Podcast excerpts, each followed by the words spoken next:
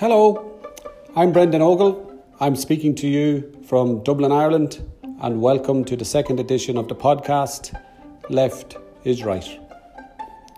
Well, as we approach Easter weekend, the pandemic continues here in Ireland, across Europe, and globally. And today we're going to speak with a healthcare professional. The interview itself takes just over half an hour the healthcare professional has been in the health service for almost four decades. And there's going to be particular focus in the debate about what's going on to people in residential care uh, and what the limitations and what the new standards that are being applied to issues as sensitive as transfer from residential care to primary acute hospitals and also to what we call do not resuscitate orders or wishes uh, in terms of end of life care. So it's a really uh, sensitive topic. Uh, I'd ask listeners to bear with me. I apologise in advance if a little bit of the sound is not what I would like it to be.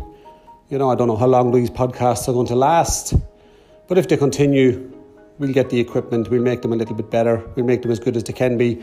But this is about content. So thank you for listening and welcome to Left is Right.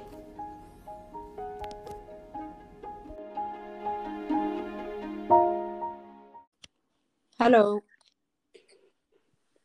Uh, hello. Um, we're joined now uh, on Left is Right by a woman who reached out to me last weekend.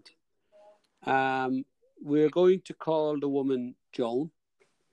Um, that's not her real name um, for her protection, uh, for the protection of her employer, and for the protection of the people that Joan cares for.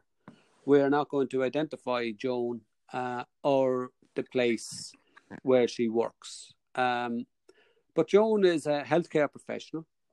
She works in uh, a residential healthcare facility in the Republic of Ireland and we're going to discuss uh, Joan's experience. Um, Joan has worked in that area for almost four decades. So, a very, very experienced healthcare worker.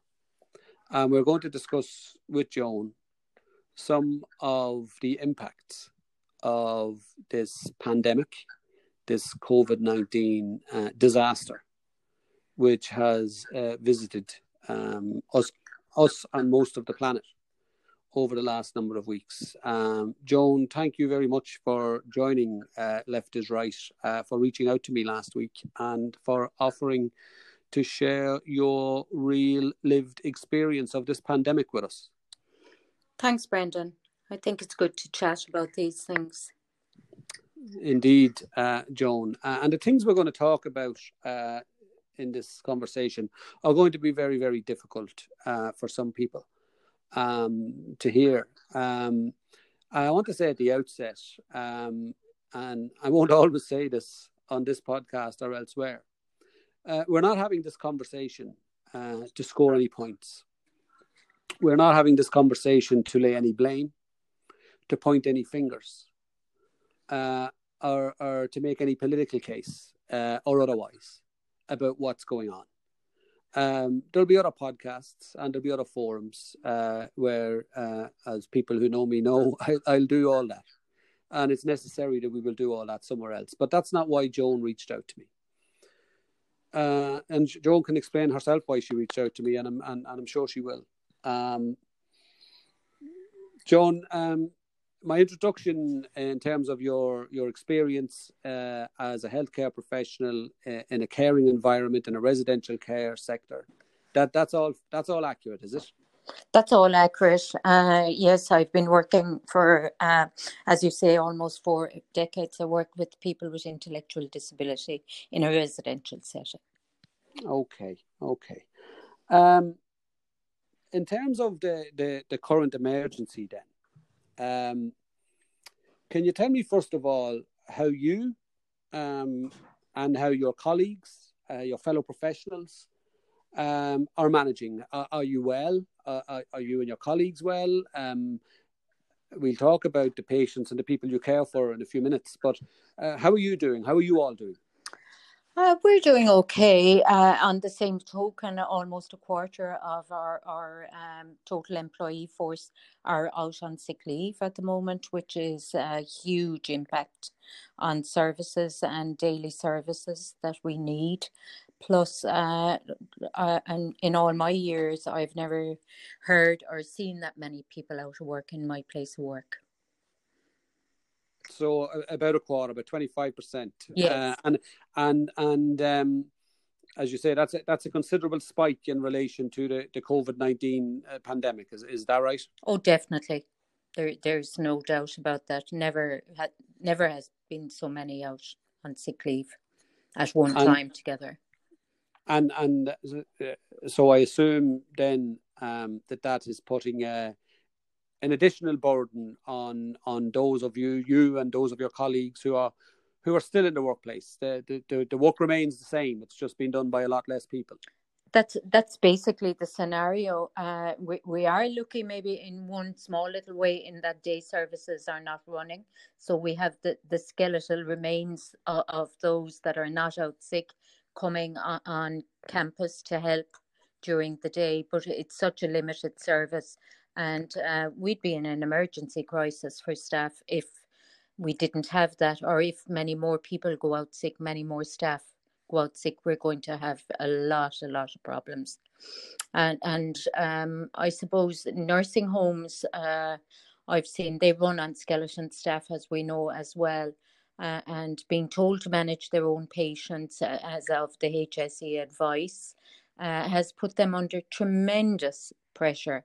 In that, um, I, I would believe people were um, working maybe even with slight symptoms of COVID therefore um, you know jeopardizing everybody's health but it, it's just the staff pressure that's there What do you mean, uh, Joan? People might be working with slight symptoms of COVID. i, I would imagine and uh, uh, that people have gone to work and say oh it's only a slight sore throat but i need to go to work because if i don't go to work they won't have enough to work and take care of, of the people in our care and uh, you know nursing homes in particular Okay, okay. Well, uh, uh, that's interesting. I didn't know you were going to make that, that point actually. And um, if if I can, Joan, for a moment, uh, I'm going to to segue into a, a, another discussion I had in recent days with another medical professional who works in a different environment than you. Uh, this young person is a nurse in one of Dublin's acute hospitals hmm uh, on the front line of fighting this pandemic. hmm And as a young person, um, and um, two or three years uh, qualified, and um, I had a lengthy conversation with this person. Um, the person didn't want to to go uh, on air with me, but openly give me the information, and, and I'm happy to share it. Um, the person was concerned for a couple of weeks um, that they had mild symptoms um, of the COVID 19 virus. Um, but uh, there was no testing available. Um, and the person was going to work uh, every day, traveling to work every day and going to work.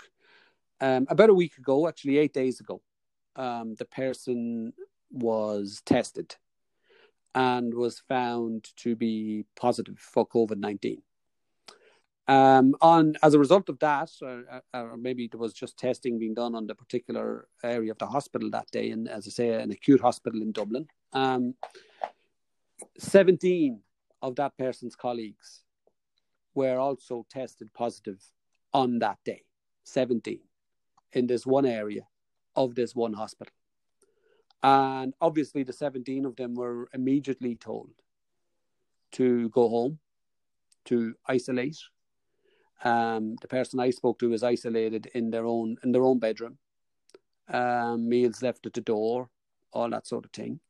The person has the person's symptoms have have got uh, slightly worse, but but they're not too bad. Uh, hopefully that stays the case. Uh, and the person will be isolated uh, for two to three weeks. Um, told me that um, among colleagues that it's clear that on any day, on every day, that up to 100 of our medical professionals in the Republic of Ireland are being tested positive for this virus.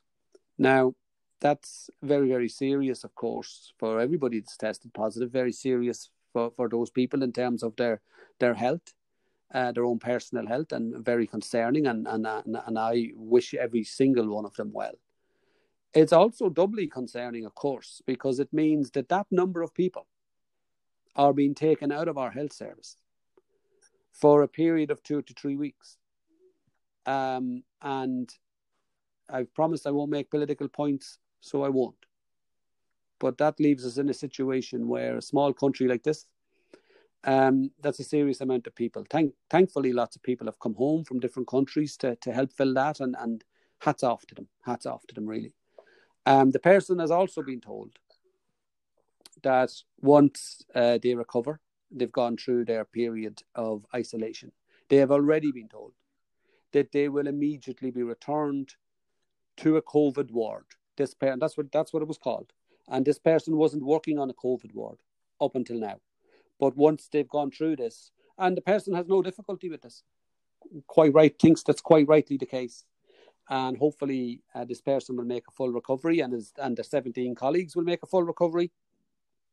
But they've already been told once that happens, you're going back on the COVID ward. So I'm just sharing that experience, that that second hand testimony, but it, it's it's absolutely 100% um, the information, and I haven't uh, added or subtracted to it in any way. So there we have a situation where where again in your situation, coming back to you, Joan, some people are trying to do their best, um, and we've heard a lot in the last few weeks. And the, in the, the person I spoke to, there were difficulties in that frontline service in that acute hospital in Dublin with, with PPE equipment. Um, there had there had been a lack of it for a, for the for a period of weeks, and then as we read in the papers, some of the stuff that was that was flowing in, especially from China, was the the wrong size. Uh, the sleeves were too short. Some of it just went down to to waist uh, or thigh level. Uh, the masks were not, uh, in some cases, were about about twenty five percent. We think were not of the the required standard. Some of the stuff was there was best before issues um, and was used and utilized in other areas other than the front line. What's been your experience, Joan, uh, of the, the PPE issue, which is a huge issue? What, what what's the situation where you work? Well, Brendan, I, I suppose I'm quite happy to, to say that the place I work in, we have plenty personal equipment, uh, protective equipment all the time. And uh, we would have had some, but and since the emergence of COVID, uh, we have plenty on hand all of the time. There is absolutely no um, pressure at all with getting more or having some in stock. So definitely, it's a better. Maybe our turnover on protective equipment isn't as much as there would be in acute hospitals. Therefore, the shortage is so relevant in, in the acute hospitals as opposed to where I would work. Great. Well, that's great news. Um, and uh, great news indeed, and, and hopefully that will increasingly become the case in, in all of our facilities, be they residential care facilities or acute hospitals. So so that that's really good to hear. And and so in terms of, of your own situation, and again, uh, without identifying uh, any areas uh, uh, or, or any specific uh, locations, of course. Um, so we've got a situation where in a residential setting, uh, 25% of the staff are, are, are, are, are, are ill um, or are off work. Um, obviously, you're adhering, and I know I know that you would be. You're adhering to all of the, the protections. I imagine increased protections we all are in terms of social distancing, hand washing, um, in terms of cough etiquette. Um, so, and and you're carrying a, a larger burden because so many of your colleagues are off sick. So, so from the point of view then of of the patients, the people that you care for, um, if we could just focus in on on how the COVID situation has changed their uh, lived experience. Um, I'm assuming um, in your situation that visits, uh, contact contact with the outside world, family, next to kin, calling in to see you, all of the stuff that goes on in residential care facilities. Uh, I'm assuming that that's all stopped. That's completely stopped with a number of weeks, and up until the last um, isolation um, instruction that we got, uh, our people were able to go out for a drive with with a staff member in in maybe a minibus or in the car. So they were able to look out and see the world etc that has all stopped in the last two weeks with the with the stricter isolation. So now they are basically um, confined to home with very short walks if there's enough staff to take them for a little short walk. And um, people uh, you can imagine living in in the same home all the time 24 7 with, with no real um, services or no option of services. Uh, it's it's very hard on them, and, and it's particularly emotionally hard on, on staff because we're all trying to brainstorm and come up with the ideas to pass the day for them when they are um, you know, a lot of these people would be uh, creatures of habit that go to work in the morning or go to their music or go. And now it's so hard to explain to them uh, as staff and, and to try to get them to understand that uh, this is not happening today and it mightn't happen either tomorrow. But, you know, and what is a bug? You, you know, so um, from that point of view, it, it's very difficult on the staff interacting with the with the the people I work with. Really difficult. I think we're all struggling with the social isolation. I think the whole nation, the, the whole world, is struggling with the social isolation. Uh, I see new laws enacted today to cover cover the period over the Easter weekend.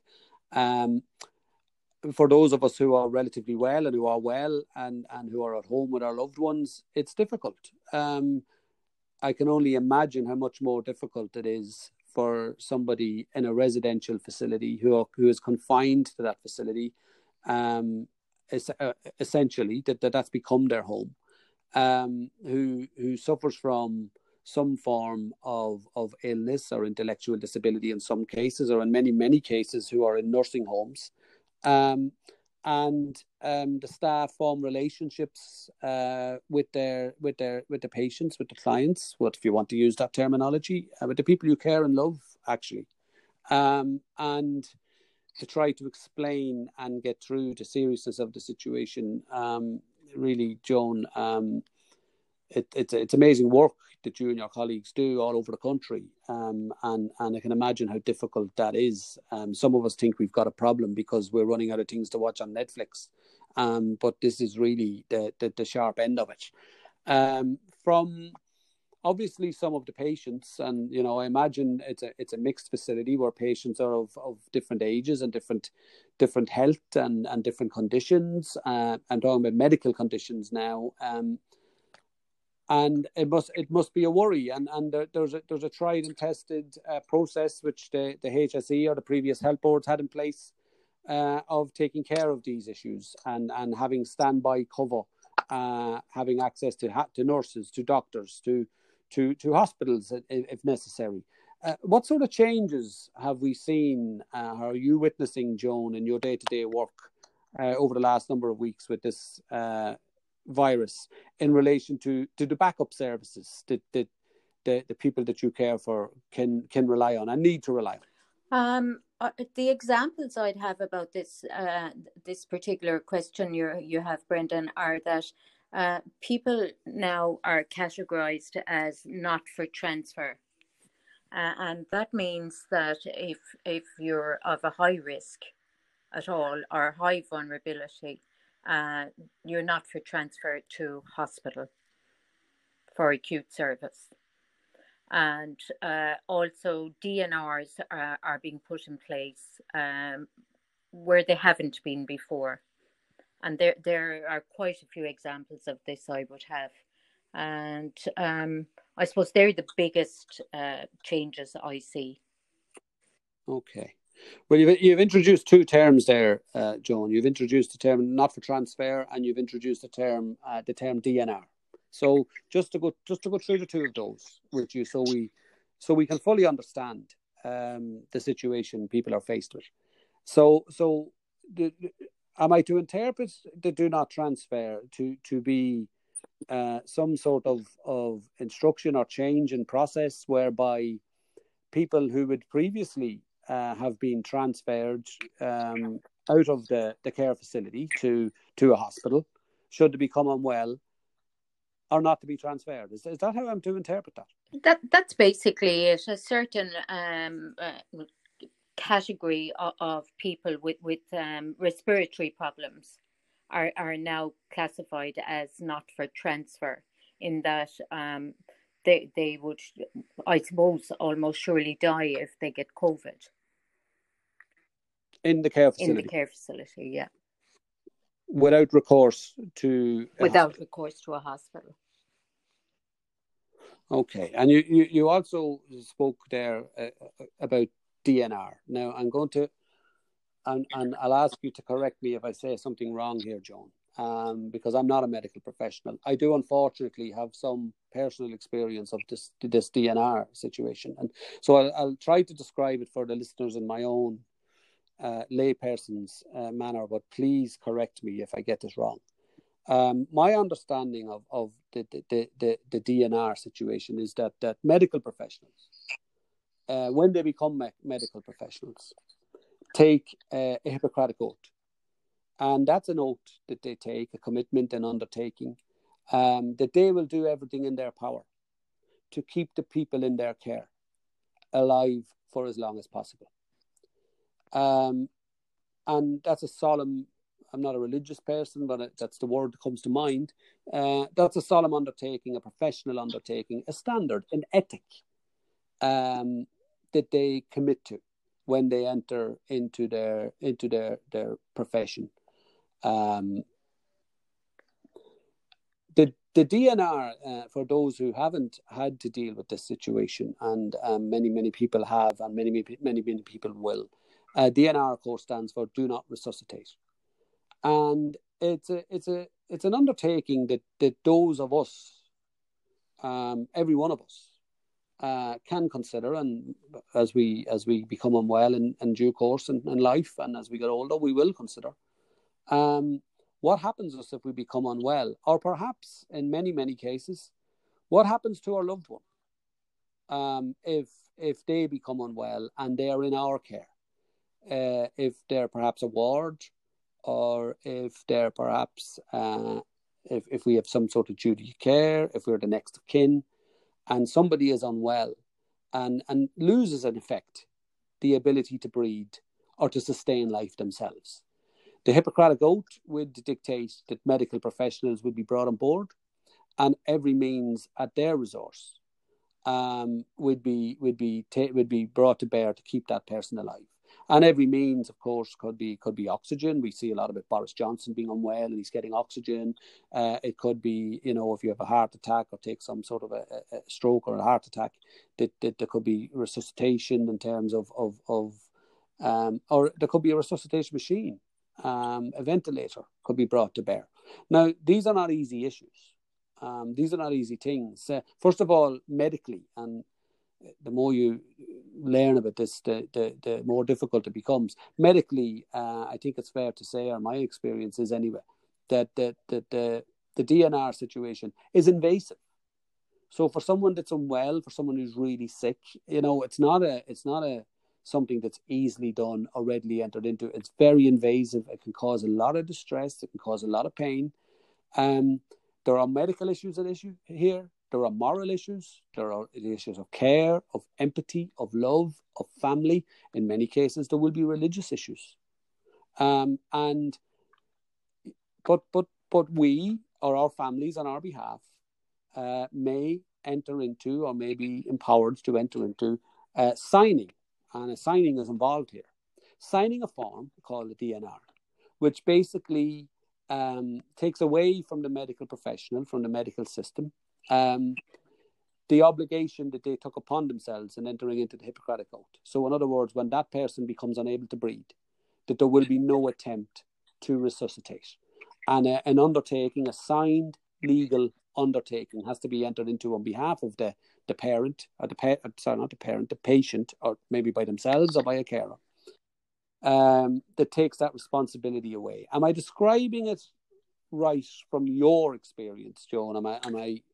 Is that how... you're describing it perfectly, Brendan? And um, it, it's such an emotional um, drain on, on, anyone, as as you said yourself. You know personally what that means, and uh, now it seems to be um, par for the course that people that are in care uh, are their families are being asked to uh, DNR their their loved one.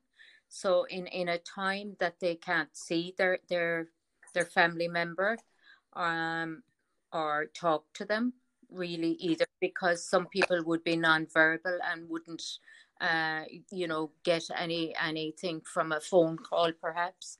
And they're asked to sign a DNR albeit that maybe their their person is, is ill and would have respiratory problems but in in, in this high trauma uh, they're now being asked to sign a DNR on their loved one Okay, so in the normal course, a DNR would be something that people might sign voluntarily. Some people just do it when they do their will or something. It's something they've thought about themselves when they're in the full of their health and they make a decision and they sign it and they put it on their medical records. In many other cases, I'm talking in the normal course now. In many other cases, uh, when somebody becomes unwell um, and maybe can't speak for themselves because they're so unwell, uh, the next of kin or the family would be asked by the medical professionals has the family got a position? Has the carer got a position? Has the loved one has the has the next of kin got a position? But what what what am i is what you're saying to me now joan is that in this covid situation that rather than than than that be left to its natural time and its natural point in the life cycle that people are being contacted now in these care facilities. And people are being asked now to to give this undertaking now when they are well and when they may not be having symptoms they may not be having respiratory respiratory symptoms but linked to the do not transfer position that people are being asked to sign this DNR now is that what is that what I would I would say so. The, uh, the the examples I have and I have a, a, a nice view of them uh, all, every one of them would indicate that. Okay. So, so one of the impacts of this virus, one of the the most difficult impacts of this virus, is that the the the, the huge proportion of our loved ones um, who are in care facilities for a number of reasons, could be age, it could be healthcare, it could be it could be intellectual uh, um, disability issues, as uh, in, in in other cases. Who are in those facilities are now having the imposition of having to address this question in an in an era and at a time when they're unable to sit down around a bed or around a table, um, surrounded by their loved ones, and discuss this conversation on in, in the way that would always be the case. Um, so when so so that's really that's really horrific, isn't it? How does that how does that how does that make people feel in the facilities? How does it make the, the, the, the patients feel? How does it make the carers, the workers? Well, the workers, uh, um, the workers that I know that I, I've discussed various things with uh, are absolutely emotionally drained by this because um, it's the ultimate end and it's the beginning of, of you saying your farewell to somebody because it means when they get sick again, they're not going to go to hospital and come back after a few weeks again uh, uh, to us and, and to live at home again, you know, and um, it, it, it just makes it emotionally draining. The, the physicality of the job is hard enough, but there is an emotional tie when you work with somebody in residential care always. And um, it, it's just very difficult. And how widespread is how this? widespread is the DNR and the not for transfer? Um, yes. Well, the examples in, in, the part of the country I live in uh, would be in local hospitals and uh, residential care setting. So, so in a in a facility where we have we have X amount of patients, we've got a hundred a hundred patients, um, and I would assume, well, I know again, fortunately from my own experience, a number of, of people will, will, will probably have signed these things and have considered it in, in, in, in, in the proper course uh, and with the right people around them. Uh, many, many people won't. Many people won't consider these issues until they become unwell. Um, our natural human impulse, of course, is to is to is to fight for life, to fight to hold on to life. Um, it's a human impulse that, that we all have. So m- many people won't have considered um, this issue before. To those people in, in, in care who haven't considered this position before, how has the COVID situation changed that, John? Well, as, as far as I, am aware, uh, and uh, one particular example I would have would be of, of a person who would have uh, respiratory problems, but her family, uh, as in their, they're the next of kin, were not anxious to sign a DNR. Now they have signed it, and uh, I know for a fact they're extremely, extremely upset. Okay, okay, but that that's a person that's very very upsetting uh, for that family, uh, and I'm sure there are lots of families. Uh, well, I hope not too many, but I'm sure there are other families around the country in that. Is there? What about people who haven't got symptoms or don't have respiratory issues? Uh, it's not an issue for them, is it? I, I, I've heard and, and have have actually an example of of one of one case particularly that uh, the person is um, in a, in a care setting with dementia, has no other underlying uh, issues other than mobility challenges, and uh, the family have been called to DNR for that person. So apart from apart from dementia, a, a terrible illness, uh, but apart from dementia, this person has no pre-existing conditions which make them vulnerable to COVID and have no respiratory conditions. Yes. Is that what you're saying?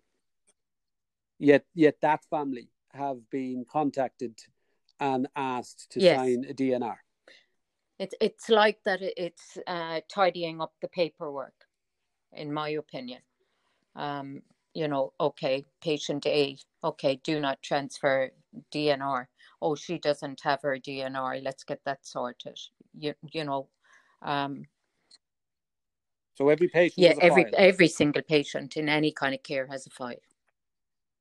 And every patient has now a do not transfer under file. I don't. I, I couldn't say that, that about saying? every patient. Uh, all the people I work with would not have, but anyone of a high risk definitely has a do not transfer. Uh, and then, and then people are then the files are being checked then to see has a DNR uh, do not resuscitate permission. Yes. Permission by the patient or permission by the family. Yes, where the normal place. course of events was would be when this person would be ill, and maybe in hospital, Quality. the team would meet with the family and say, "Look, I don't know, are these interventions working? Uh, you know, have you considered it? And it could still take a couple of years before the family would consider DNR. Uh, mm. You know. So rather than it being a voluntary situation, that people arrive at themselves or that, that, that is arrived at in an emergency situation, um, it's it's a question that's now been raised. Is it fair to say as a matter of course? In my opinion, yes. Okay. Well,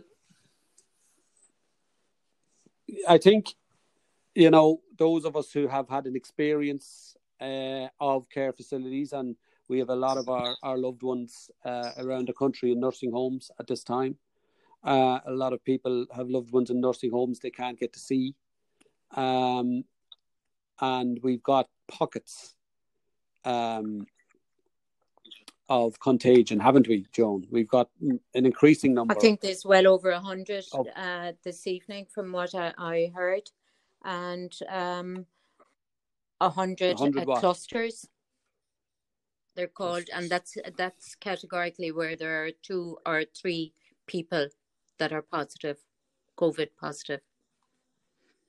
So we uh, we have okay. over a hundred uh, today, and um, I, I think maybe the, the information that the HSE gave the nursing homes initially in that they manage their own care wasn't the best advice. Okay. So you reached out to me uh, last weekend, Joan, and said that you did you did, that you'd like to have a conversation, that you'd like to to your your motivation is clearly coming from a very very sincere and a very loving place, uh, and and you know it's about putting information out there. It's about people understanding um, the depth uh, of this emergency. We have people out there. Um, I won't even dignify them by giving them names. Um, who who who you know are behaving as if everything is normal, who are behaving as if this isn't happening, who are ascribing con- conspiracies, um, made up stories. It's an invention. Um, we're we're talking to somebody here with forty, almost forty years experience in the healthcare system. We're talking with somebody who is a professional who cares deeply, obviously, for, about the people that you that you care for. When you reached out to, to have this conversation and to, to make this information uh, known, um, is is have we have we discussed have we achieved what you wanted to achieve, Joan? Have you? Yeah, and I'd like to endorse what you said. This isn't a, a dig at anybody, Brendan, or or anything like that. It's just about validating the information. I think people need to know uh, what's going on, and uh, particularly in nursing homes where, where you know they seem to to, um, to, to be getting a lot of flack at the moment uh, with their mismanagement, but it was their instruction. So um, you know, hopefully times will change for them and things will just uh, you know get better again. No, I, am sorry, John. I don't want to, to, to elongate this any more than, than, than, than you're comfortable with. But I'm not just clear in my own mind now about the last point you've made in terms of of the nursing homes getting some flack, and it was their oh, instruction. Oh, sorry. Do, do you want of to just course. explain that? Um, as I, as I previously said, the HSE instruction to nursing homes was they were to manage their own patient care and that would possibly come from non-transfer and uh, you know if people weren't tested if they suspected they were, were COVID. And uh, now people are, are dying in, in nursing homes. As I said already, there's over 100 clusters. And uh, nursing homes had no direct help from acute hospitals or, or anything. And there seems to be a bit on social media, you know, about nursing homes and, and maybe the way they were mismanaged. But uh, I think it's very important that uh, it, it's clear that they've they've done the very best they could. Well, Joan, uh, thank you very much. I just want I'm going to just finish by saying this. Um, again, based on my own experience, um, we have had scandals in this country uh, down through the years uh, about lots of things. There have been some scandals about nursing homes. Um, my own experience of the nursing home that, that, that my mum spent the last number of years in her life uh, in up until uh, two weeks ago um, is that she was very, not only very much cared for, but very much loved. And that she was very much cared for and loved by people such as yourself. And there will always be things that will go wrong, and there will always be bad practice in everything, in, in every in every sector of the economy, in every sector of, of, of society. There will always be bad apples. But in general, my experience, um, and it's it's it's um, I think it's elucidated on further from the, my conversation with you, Joan. My experience is that that these facilities are packed with people who not only care but deeply deep are deeply compassionate about the people they care for, uh, and we've been launched into this pandemic. Um, nobody nobody sat down to cause this it's very, very real. It's impacting on the carers, it's impacting on the professionals, it's impacting on on our most vulnerable most of all, obviously. And it's impacting on the very decisions that families, loved ones, next of kin have to make about end of life care. And it's doing that because it's a pandemic, it's a disaster, and people are struggling to cope. Uh, and from myself, Joan, Uh, this is just my second podcast. When I, I didn't know I was going to make a first one, and when I made the first one, I didn't know I was going to make a second one, and I don't know if I'm going to make a third one. But uh, uh, for my second one, uh, it's been uh, a real uh, privilege to talk to you. thank you so much for reaching out. Thank you for sharing your personal experience, and please you and your colleagues be safe and continue to do what you do. Thanks a million, Thank so Brendan. Much. It was really nice to talk. Bye bye.